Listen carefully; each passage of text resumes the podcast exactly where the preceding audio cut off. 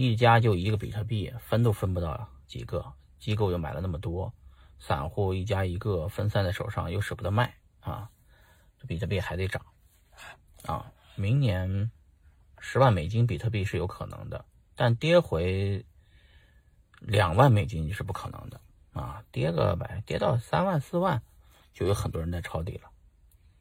呃，那大家自己看着办啊！二零二二年股票金融危机有可能吗？有啊，什么都有可能，对吧？但是比特币大危机不可能，比特币只能涨，对吧？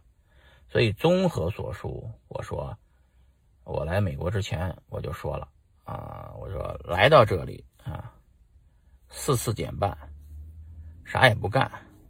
百万美金，是吧？就我来了这儿，啥都不干，等着比特币减半四次，四次每四年减半一次，十六年以后，比特币就百万美金了啊！现在我来了以后，还在在才三年，还没有到第四年呢。过完二零二二年就第四年了啊！这才第一次减半，还有三次呢，还有十二年。哇，等的好漫长啊，日子过得好慢呐！